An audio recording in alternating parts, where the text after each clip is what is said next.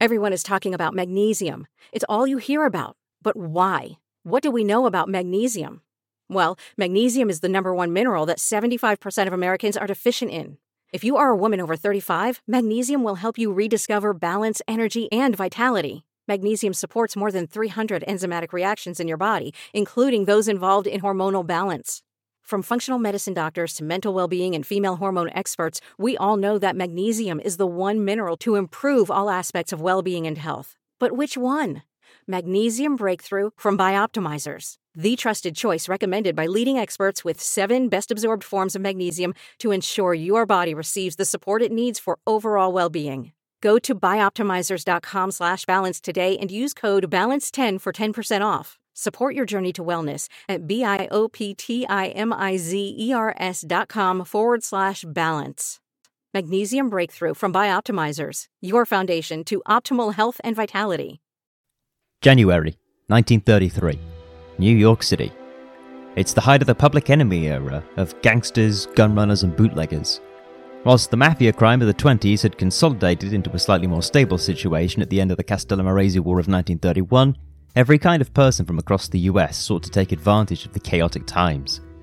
The Great Depression left many who had benefited from the extravagance of the Roaring Twenties destitute, and so every man and his dog turned to less than legal sources of income. You may know of Bonnie and Clyde, the lovers turned armed robbers, infamously gunned down in the hail of bullets in the back roads of Louisiana. Or maybe Pretty Boy Floyd, the bank robber who burned mortgages to free the poor of their debts.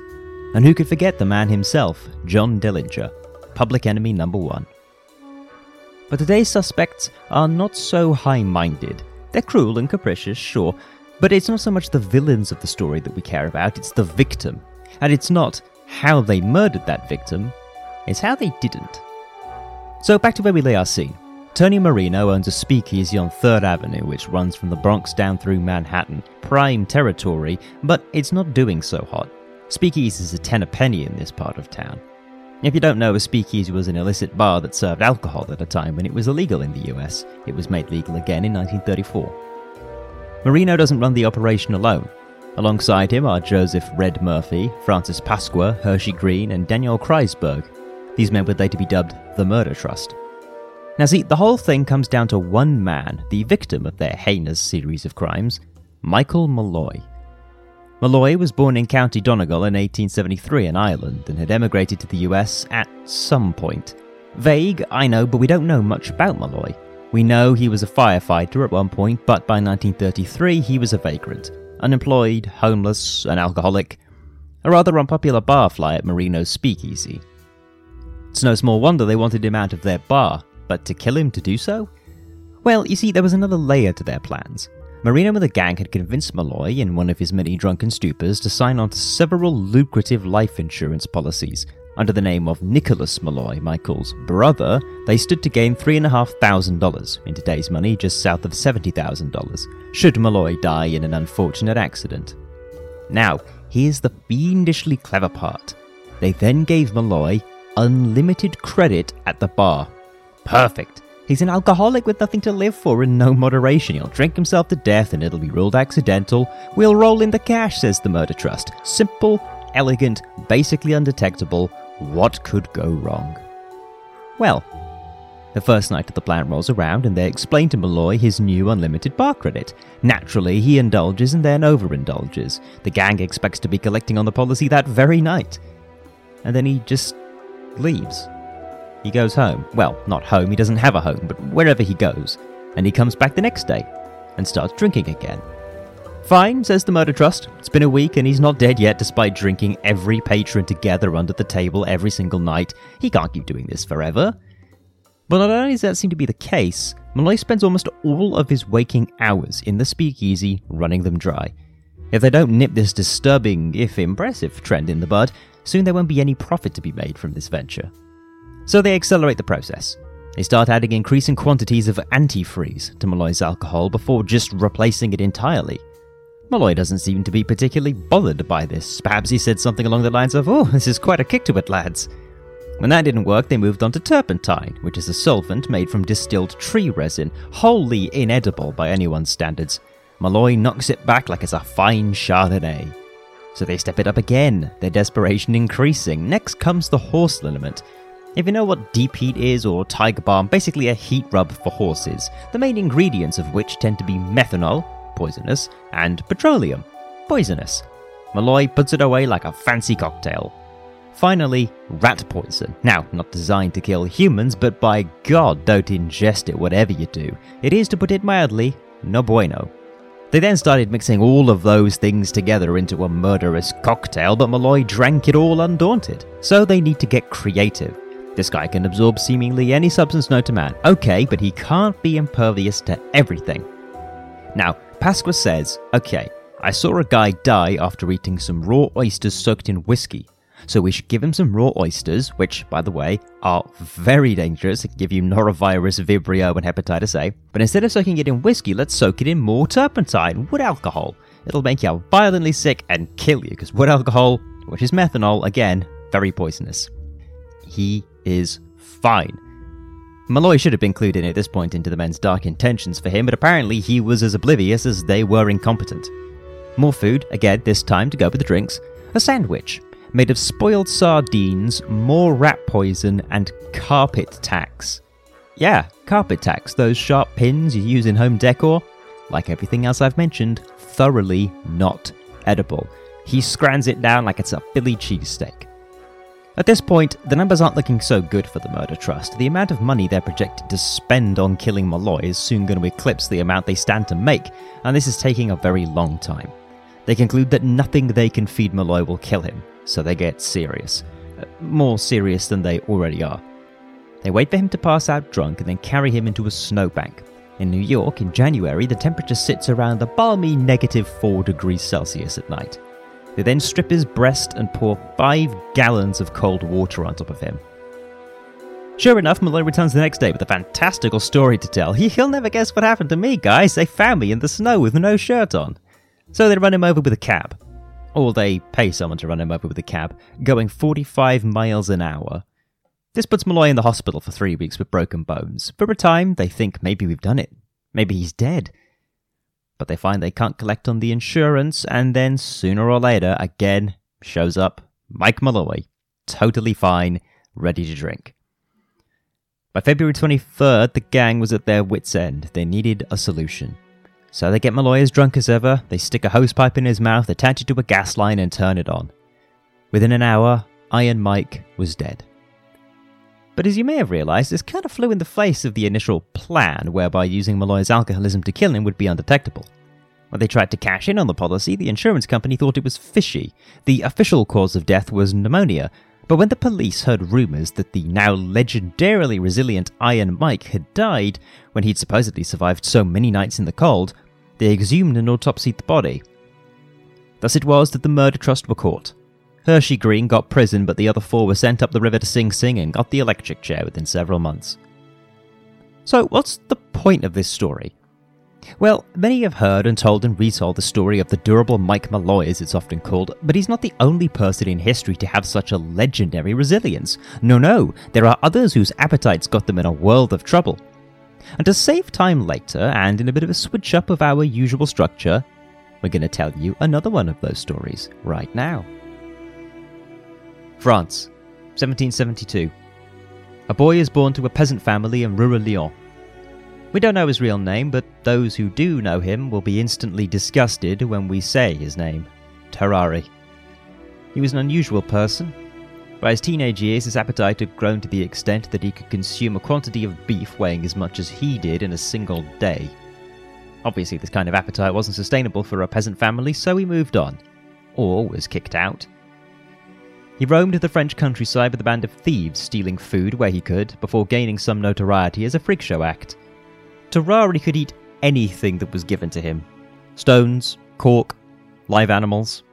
On one occasion in Paris, he bit off more than he could chew and needed treatment in hospital for an intestinal blockage.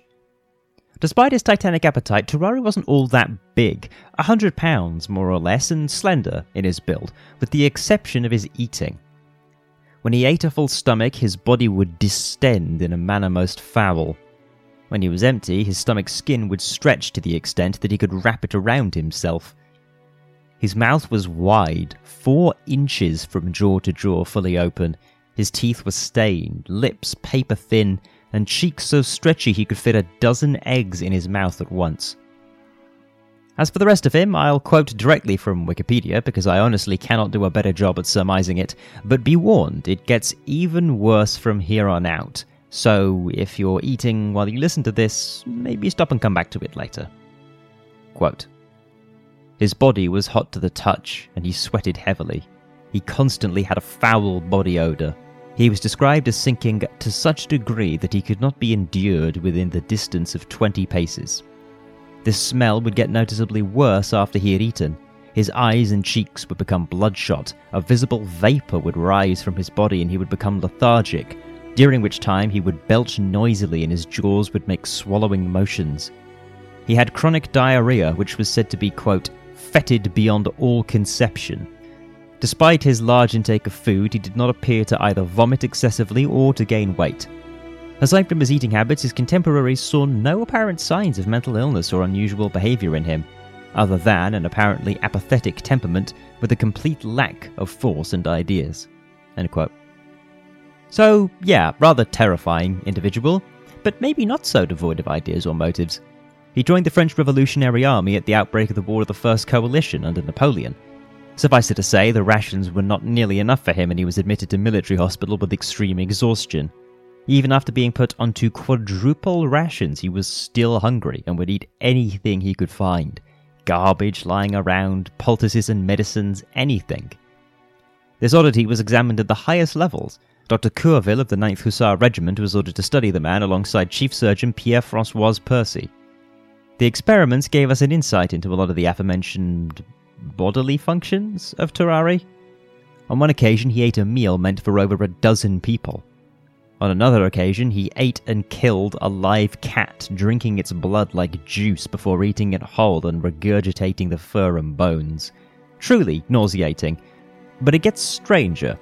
You see, after examining the limits of his digestive capacity, the hospital staff carried out a little experiment on the military's orders. They had him eat a box with a message in it. Naturally, Tarrare swallowed it whole and it passed through him undisturbed. This gave them the idea that he might be best placed as a spy, delivering covert messages using his natural abilities. So he was sent to Prussia with a message for a captured general containing vital information. Or that's what they told him. In reality, the message said, please send a reply confirming you've got this message. If you have any information, send it over. Not exactly top priority. Moreover, Tarrare was captured almost instantly by the Prussians. Not only could he not speak German, but a man who could not be endured in close quarters due to his overpowering odour and insatiable appetite would stand out just about anywhere. After being captured and finding out the message was useless, the Prussians decided to release him with a severe beating. He returned to France and decided to cure himself of his condition. Along with Dr. Percy, he tried everything laudanum, wine vinegar, tobacco pills. Nothing worked. And his attempts at diets failed regularly. He would eat offal out of the gutter outside of butcher's shops, fighting with stray dogs over scraps of meat. He would drink the blood of patients undergoing bloodletting, even try to eat bodies in the hospital morgue. Despite not drawing the line at explicit cannibalism, the line would come soon. When a 14 month old baby went missing in the hospital, everyone's eyes turned to Tarrare, and Percy was no longer willing or able to defend him. But Tarrare would see Percy again. Four years later, he came to him, begging for help, bedridden and weak. It was diagnosed as tuberculosis, and within a few months, Tarrare was dead. The autopsy was, as you would expect, horrifying. Final content warning for this episode you are warned. His gullet was abnormally wide. When his mouth was opened, doctors could see straight into his stomach via an engorged throat. His body was full of pus and abscesses. His liver and gallbladder were abnormally swollen, to say nothing of his stomach, which took up the plurality of his body cavity. So, what's the deal with these two men? Men who could and frequently did eat anything. Two very different cases, to be sure.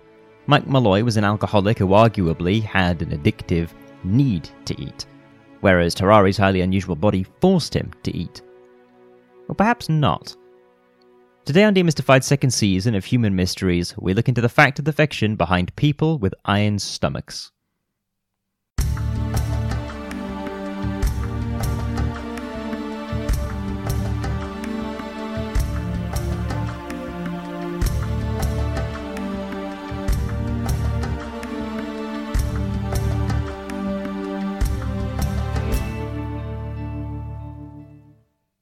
So, those stories we told in the intro are equal parts horrifying and, in the most morbid possible way, entertaining. Wood alcohol, spoiled seafood, rat poison, carpet tax, heat rub, live animals, human blood, stones all things that would be to the average person's body and palate totally inedible.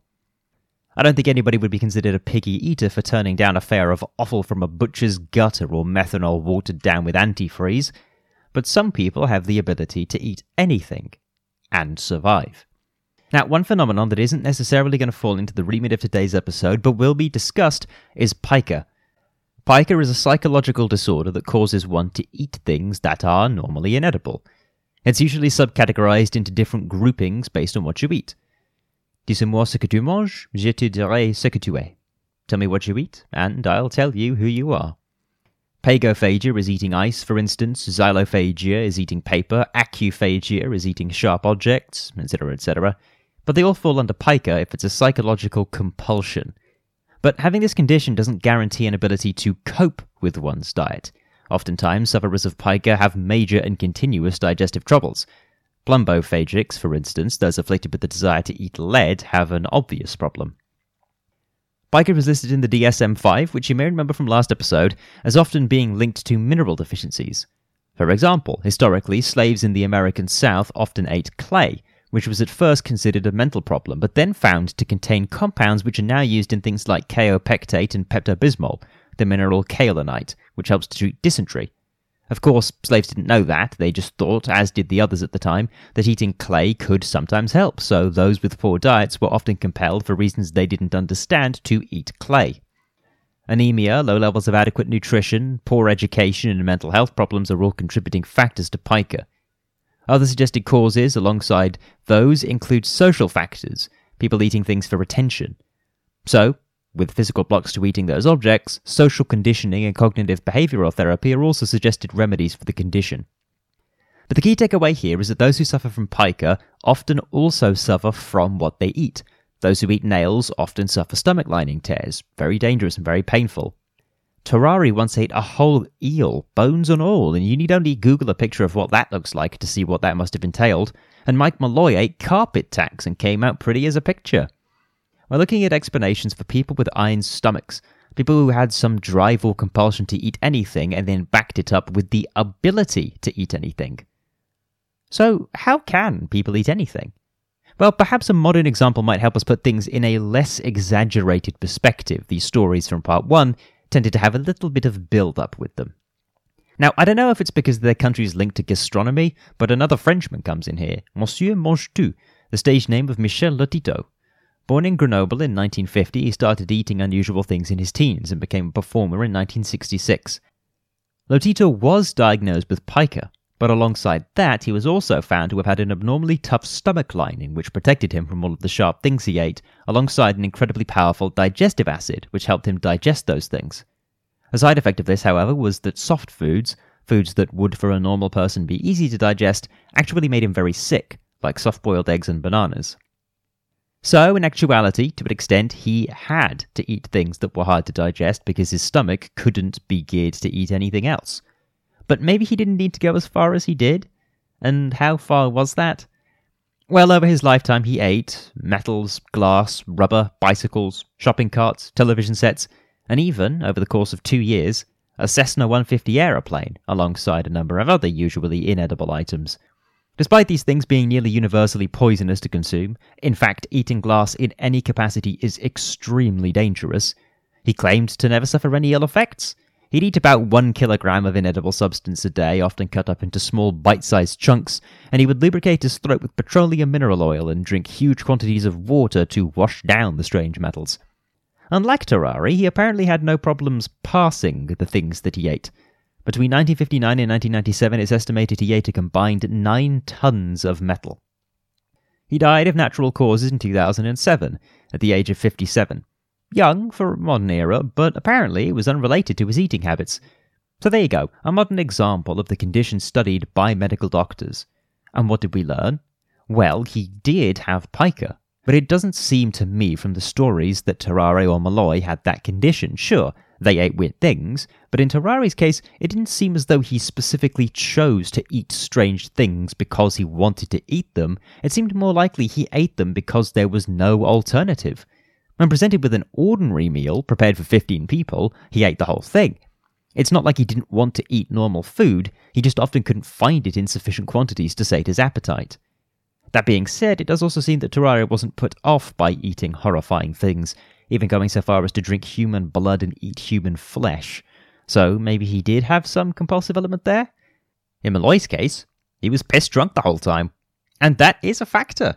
When presented with fetid food, this man, who was ordinarily a vagrant and thus not likely to be picky, was also having his inhibitions severely impaired by the alcohol. Alcohol also dulls your sense of taste, and he was being actively poisoned by people who wanted to kill him. You'd at least have to hope he didn't know he was drinking methanol or rat poison. Besides, as we stated above, the Pica doesn't explain the how. How did these men eat things that would kill any ordinary man, or in Tarrare's case, eat things that would be physically impossible to eat, lethal or no? In Lotito's case, doctors determined his stomach lining was harder than usual and his digestive acid stronger than usual. But this doesn't explain Tarrare, who was apparently able to eat a box containing a message without that digesting, whereas if Lotito did the same, he wouldn't have been able to physically eat it, but would have been able to digest And this doesn't touch Mike Malloy's case. And we are, by the way, going to be leaving out the fact that he survived being frozen in a snowbank and hit by a speeding car. As entertaining and as incredible as that is, it's not really relevant. Now, we do have another case specifically to contrast with Tarrare from the other side of the War of the First Coalition, to begin with at least Charles Domery. Born Karel Domerz in Poland in 1778, he had an unusually large appetite as a child and as a man. Unlike Tarrare, though, his eating habits, which weren't quite as extreme, didn't affect his body. He was taller than average, six foot three, of a normal build. His eyes were lively and clear, as opposed to Tarrare's watery and bloodshot eyes. His tongue and teeth were relatively clean compared to Tarrare's mouth, which could be more accurately described as a maw. His pulse and body temperature were normal, again compared to Tarrare's steam producing, hot to the touch skin. As not to say that all was well with Mr. Domery, he defected from the Prussians to the French after the Prussians couldn't continue to feed him, and like Tarrare, they found this fascinating and studied him. What the Prussians and the French found was this. Immediately after going to bed, usually around 8 o'clock, he would start sweating profusely. After several hours, he would fall asleep before waking up around 1 in the morning with a great hunger, no matter what he'd eaten before bed. He would then eat any food available, and if none was, he would smoke tobacco, and unlike Tarrare, this seemed to help. Around 2 a.m., he'd go back to sleep and wake up again between 5 and 6 a.m., sweating heavily. The moment he got out of bed, the sweating would stop, only to start again whenever he started eating. So, not usual, then. He did also have a knack for eating odd, even repulsive things. He ate 174 cats in a single year, but not the skin and bones, and ate 4 to 5 pounds of grass every day if he couldn't otherwise find his sustenance. When serving as a sailor aboard the Hoche, later renamed the HMS Donegal, he even tried to eat a comrade's severed leg, shot off by a cannonball, before somebody pulled it out of his mouth. Unsurprisingly, perhaps he preferred his meat raw to cooked. Now, as I mentioned, the Hoche was captured by the British in 1798, and Domery was interned in a prisoner of war camp near Liverpool. The guards were amazed at his appetite, and because of the convention that prisoner of war rations were paid for by the country for whom they served, they agreed to increase his rations, starting off on double but ending up giving him the food of 10 men a day. So, taking the standard French prisoner of war ration and multiplying them, we get a daily average ration of 7 kilograms of bread, 2 kilograms of vegetables, half a kilogram of butter, and nearly 2 kilograms of cheese. When this wasn't enough, he'd eat a prison cat and 20 rats that strayed too close to his cell. Also, like Tarrare, he ate medicine unaffected, and when his beer ration ran out, he drank dirty water to wash down his food. So, of course, the British found this fascinating and studied him. Doctors J. Johnson and Cochrane of the Navy's POW Board and Royal Edinburgh College of Physicians, respectively, arranged an experiment. On one day, at 4 a.m., he was given four pounds of raw cow udder. He ate that with no complaint or hesitation.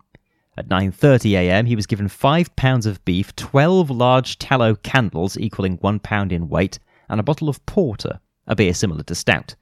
All consumed. At 1 pm, he was given the same another five pounds of beef, pound of candles, but this time three bottles of porter, all consumed. Throughout the course of this, he did not defecate, urinate, or vomit, and his pulse and body temperature remained normal. At 6.15, he went back to his cell and was described as being in good cheer, dancing, smoking his pipe, and having another bottle of porter. But no conclusions could be drawn from this. All we know is that in one day he ate 10 pounds of beef, 4 pounds of raw cow udder, 2 pounds of candles, and drank at least 5 bottles of beer. We don't know what happened to him after his internment. He vanishes from the records. Now let's get on to some theories. The first is polyphagia, but it should be noted that this is a symptom, not a cause. Polyphagia, as the name implies, is the desire to eat anything, often manifesting in unusual appetites. It does have several purported causes, which we will get into. Frontotemporal dementia, type 1 diabetes, Graves' disease, Prader-Willi syndrome, a whole host of other physical and mental problems have been linked with it. Damage to the amygdala or problems with the thyroid gland are also potential causes. Let's look first at Prader-Willi syndrome. It's caused by a deficiency of chromosome 15, and those affected are constantly hungry, leading them to often be obese and develop diabetes. Affecting 1 in 10,000 to 1 in 30,000 people, the condition can manifest in physical differences as well.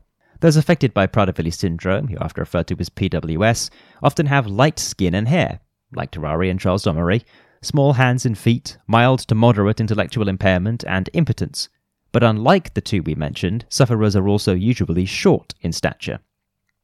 That said, the following are also symptoms at various stages of a person's life excessive sleeping or sleep disorders, hyperphagia, extreme flexibility, soft skin, thin lips, low muscle tone, amongst others. Sound familiar? That said, the condition also features mental issues. Lower than average intelligence is a common feature for sufferers of PWS, as are developmental issues arising in childhood that can lead to things like stubbornness, temper tantrums, controlling or even manipulative behavior. None of those fit the profile of either Tarrare or Domery, and again, doesn't explain Mike Malloy. He had no history of extreme eating prior to the plot to kill him inadvertently revealing his seeming imperviousness to internal damage. So we turn to another possible explanation hyperthyroidism. This condition is a result of an excessive production of thyroid hormones from the thyroid gland, responsible usually for your metabolism, how you digest food and turn it into energy, which then goes to muscle growth and bodily development. Signs and symptoms of hyperthyroidism include irritability, muscle weakness, a fast heartbeat, sleeping problems, higher than usual body temperature, excessive sweating, diarrhea, hand tremors, and weight loss. Sounds a lot like our buddy Tarrare, doesn't it? Hyperthyroidism can be caused by a few things, most commonly Graves' disease, an autoimmune condition whose exact cause is unknown. One common version of Graves' disease features bulging eyes, and the condition itself has some notable sufferers Rodney Dangerfield, Marty Feldman, who both used their eyes in their comedy, Missy Elliott, Dame Maggie Smith, Wendy Williams, and the late President George H.W. Bush and his wife Barbara. But none of those people were anything near like Tarrare, or even lesser cases like Domery or Lotito, and again, we're no closer to cracking old Iron Mike the Juggernaut. Perhaps then Tarrare was an extreme case of hypothyroidism, or several factors like PWS and hypothyroidism? I don't even know if that's possible. Then you can have genetic mutation, which could be the cause simple or as complicated as that. A random genetic mutation could cause you to develop an unusually strong internal lining, unusually strong digestive acids, or a new resilience to certain poisons, or all of those. But that's a sort of explanation that's inherently unsatisfying because you can just kind of throw it out there and you can't really prove or disprove it without genetically testing those affected. And we don't have samples for any of our cases, except I guess for Lotito if you disinterred him. So maybe Mike Malloy was just that durable, or maybe Tarrare was just that hungry. But again, not a satisfying explanation. Finally, there is also the very strong possibility, and I know some of you listeners will have had this in your minds the entire time, that these stories are made up or exaggerated. And I would tend to agree, especially with the historical stories. Tarrare's exploits, if they hadn't been at least partially verified by the French military, would be unbelievable. And if he had merely been a street performer, I'd very much doubt their authenticity. Part of the reason that the Juggernaut, as he was also known, amongst his other cool nicknames, was exhumed and re examined was because the police in New York had caught wind of the death of Iron Mike the Durable, he was a tall tale in New York even before he died in the month or so in 1933 when this happened. The only one that's not exaggerated is Lotito, and he wasn't nearly as extreme as the others. Sure, he ate things that would kill an ordinary man or make you very sick, but he did so in small quantities over long periods of time with lubricants to help it down the way. Despite their now less than sterling reputation, the Guinness Book of World Records verified his eating habits, so we know at least they're kind of true. And, given he had no digestive problems, he must have had stomach acid like Greek fire, so we've kind of got an idea of why he was able to do what he did. I think ultimately what we need to accept is that there's no one solution that solves all of these problems. Tarrare was a specific case, Michael Malloy was a specific case, Domery and Lotito were specific cases. All of them had, aside from their desires and abilities to consume copious quantities of food and drink that would seriously harm someone, very little in common. Even in cases with commonalities like Tarrare and Domery, there were also big differences. So maybe then we just need to accept that at least for the historical cases, we may never know the answer, and if you know me, that's a bitter pill to swallow. Missed it.